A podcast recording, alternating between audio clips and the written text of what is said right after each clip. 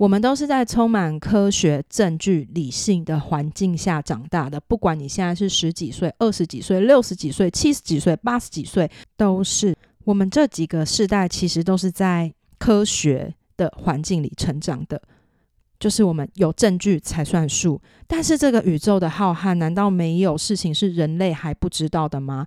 没有事情是人类还没有足够能力去证实的吗？那如果只是人类的能力还没有办法去证实，那为什么要急着去否定那些未知的事情？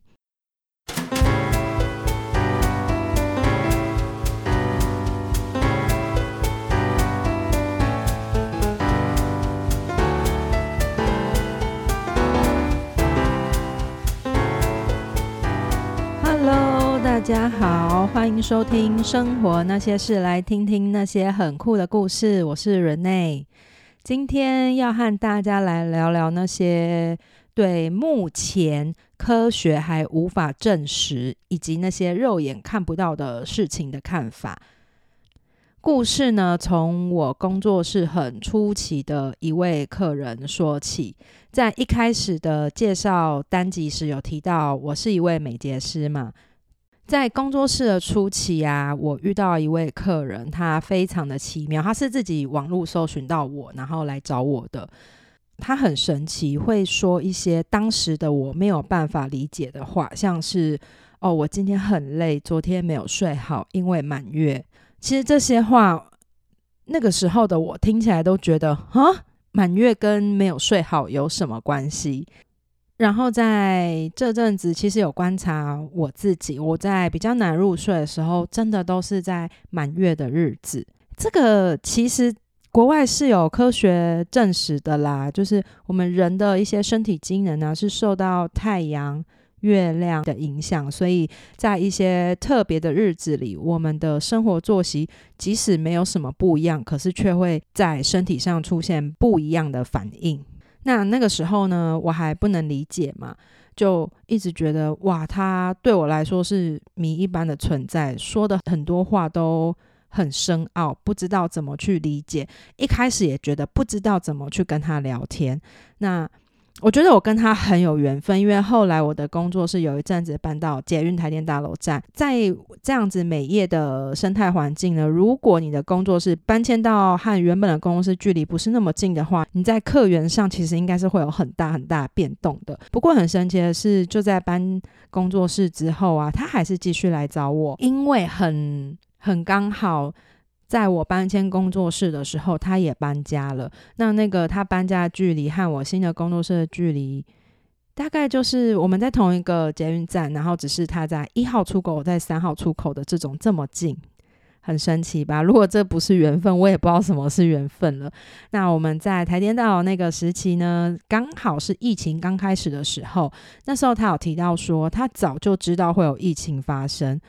这句话我那时候也是哇，充满问号诶，难道他是先知吗？为什么他觉得会有疫情的发生？当然，他其实好像是对于神秘学有一些些研究，对，所以他才会呃说出这样子的话。其实他有研究过，他知道疫情会发生。那那对于我们没有接触那个领域的人来说，会觉得哇，你说这个话是真的假的这样子。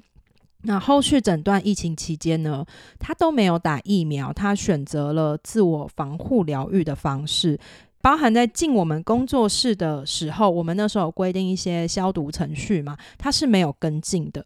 不过呢，他是会自己携带净化的喷雾，就是他会自己帮自己消毒，只是他是用属于他自己的东西这样子。对，那他也。时不时会提到一些关于能量的话，加上他可能在表达上啊，他常常是说一半的，没有那么完整，所以我觉得他真的是一个谜般的存在这样子。后来因为疫情的期间太无聊，就买了牌卡来研究，那开始呢跟他有共同的话题，我慢慢发现他其实是在用很原始。很淳朴的心态来过生活，只是他本身的工作需要，所以他必须要时时刻刻有完整的妆容才会来接睫毛，让他更方便。有一天呢，我就是突然就一个脑子就接上线，我就领悟了。我觉得她其实就是个女巫，诶，现代版的女巫。我对于女巫这个部分其实是很有憧憬的，然后就开始和她越聊越多，一直到后来几年过后，他说他要回高雄生活了。我居然蛮不舍的，觉得哇，我还没跟你聊够，你怎么就要离开台北了？这样子，对。那他在离开前呢，他有推荐我一部。土耳其的剧叫做《胜利》，英文是 The Gift，礼物那个 gift。那土耳其的话，它的名字是 atatiye 是以女主角的名字命名的一部戏。那这部戏我非常喜欢，是一个女巫的故事。这部戏里面的女主角啊，Atiye 算是一个活在现代的女巫，但是她自己不知道。他有这些特殊的能力，一直到这个世界一直在发生一些变化，有一些很严重的状况发生，他才开始觉醒，就是这个世界需要他去拯救。然后在第二季的时空里面呢，男主角觉得阿铁讲的话和做的事都很荒唐，就是你知道，就是不是我们呃普罗大众所能接受的那些事情。那男主角就是一直都觉得这些事情很浪费时间。印象很深的是在第二季的第五集，大概刚开始十分钟左右，阿铁跟男主角就是在公路上因为吵架，所以下车在路边就是对话。因为这个男主角他是一个考古学家，他就是说他只相信证据。那阿提尔就对他说：“只要是逻辑没有办法解释的，你就都一概不相信。难道真的不会有超越我们？”知道的事实存在吗？然后他也提到说，量子物理是真的存在其他的可能性，宇宙也还有其他未知的部分。他这段话其实真的是也是我蛮想表达的。我们都是在充满科学证据、理性的环境下长大的，不管你现在是十几岁、二十几岁、六十几岁、七十几岁、八十几岁，都是我们这几个世代其实都是在科学的环境里成长的。就是我们有证据才算数，但是这个宇宙的浩瀚，难道没有事情是人类还不知道的吗？没有事情是人类还没有足够能力去证实的吗？那如果只是人类的能力还没有办法去证实，那为什么要急着去否定那些未知的事情？其实我一直觉得人类是很渺小的存在啊，在宇宙里面。对于未知的领域，如果暂时还无法理解、无法去求证的话，我们就是可以保持着尊重的态度，不需要一下子就去否定，这应该才是比较正确的方式。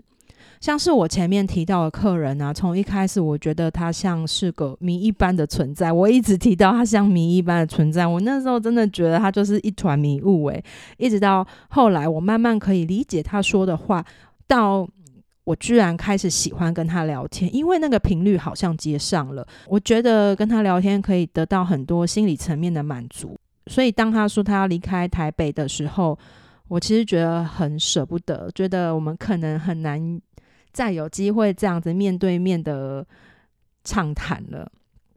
最后，最后呢，我跟这位客人讯息。停在呃，我祝福他新年快乐，然后他回复我说：“我们都会好好的。”对我来说，他这几个字真的让我蛮感动的。嗯，我觉得我们都会好好的。好啦，这集除了聊聊神秘浩瀚的宇宙之外，就是这部戏了。Gift 真的很值得看，有时间的朋友真的可以去看看。目前我正在二刷中，二刷哦。你说你是不是应该看起来呢？